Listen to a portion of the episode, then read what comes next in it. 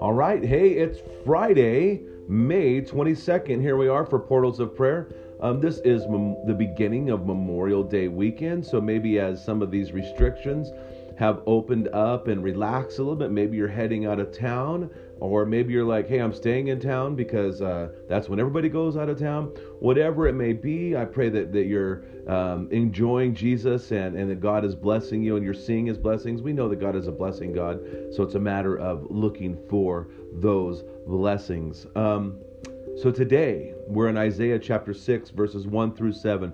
This is one of my favorite verses when it comes to the salvation um, or the salvific work of God on our behalf. And when I was in college and I learned the word salvific, I said I'm going to use it as much as possible. No, anyway, so um, Isaiah chapter 6, verses 1 through 7.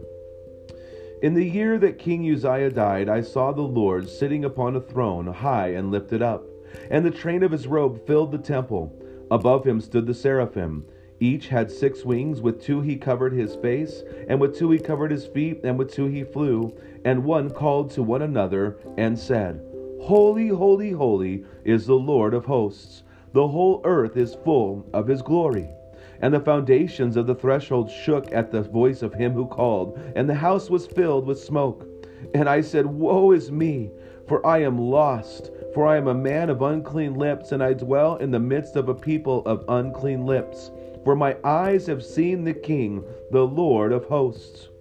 Then one of the seraphim flew to me, having in his hand a burning coal that he had taken with tongs from the altar. And he touched my mouth and said, Behold, this has touched your lips. Your guilt is taken away, and your sin is atoned for. Psalm 48 Great is the Lord, and greatly to be praised in the city of our God. His holy mountain, beautiful in elevation, is the joy of all the earth. Mount Zion in the far north, the city of the great king, within her citadels, God has made himself known as a fortress. For behold, the kings assembled. They came on together. As soon as they saw it, they were astounded. They were in panic. They took to flight. Trembling took hold of them there, anguish as of a woman in labor. By the east wind you shattered the ships of Tarshish. As we had heard, so have we seen in the city of the Lord of hosts, in the city of our God, which God will establish forever. Selah. We have thought on your steadfast love, O God, in the midst of your temple. As your name, O God, so your praises reach to the ends of the earth. Your right hand is filled with righteousness. Let Mount Zion be glad.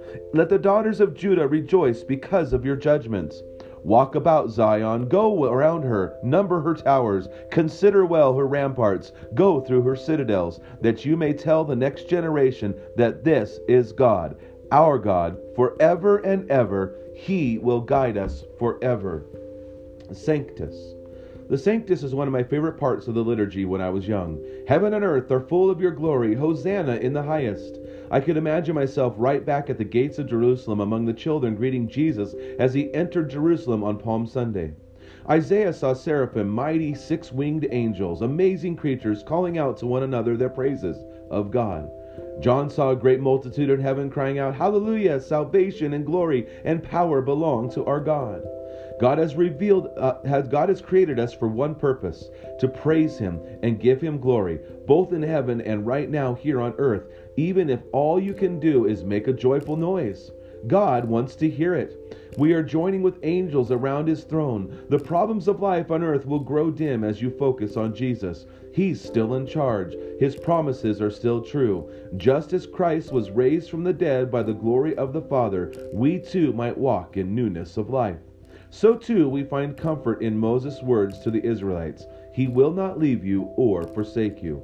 Almighty, everlasting God, I praise you, Father, Son, and Holy Spirit.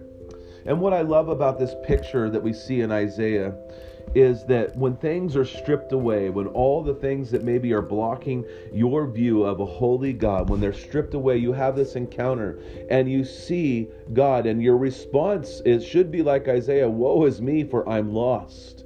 Or some translations say, Woe is me, for I am undone.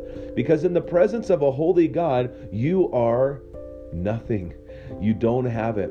And really, the Holy Spirit is always convicting the world of their sin. And this is the work of the Holy Spirit, is to reveal holiness to a person so that they might say, oh no, I'm lost.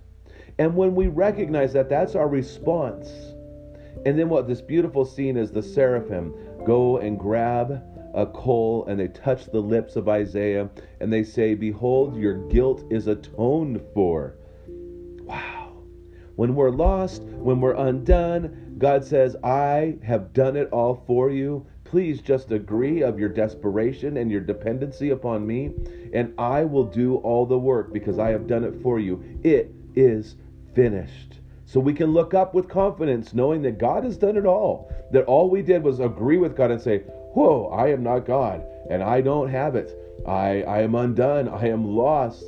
And then he said, I know, but I will work on your behalf, and I have finished the work for you. Your guilt is atoned for. Go in peace, right? We have peace with God. So may God richly bless your day. Enjoy Jesus and go and share life.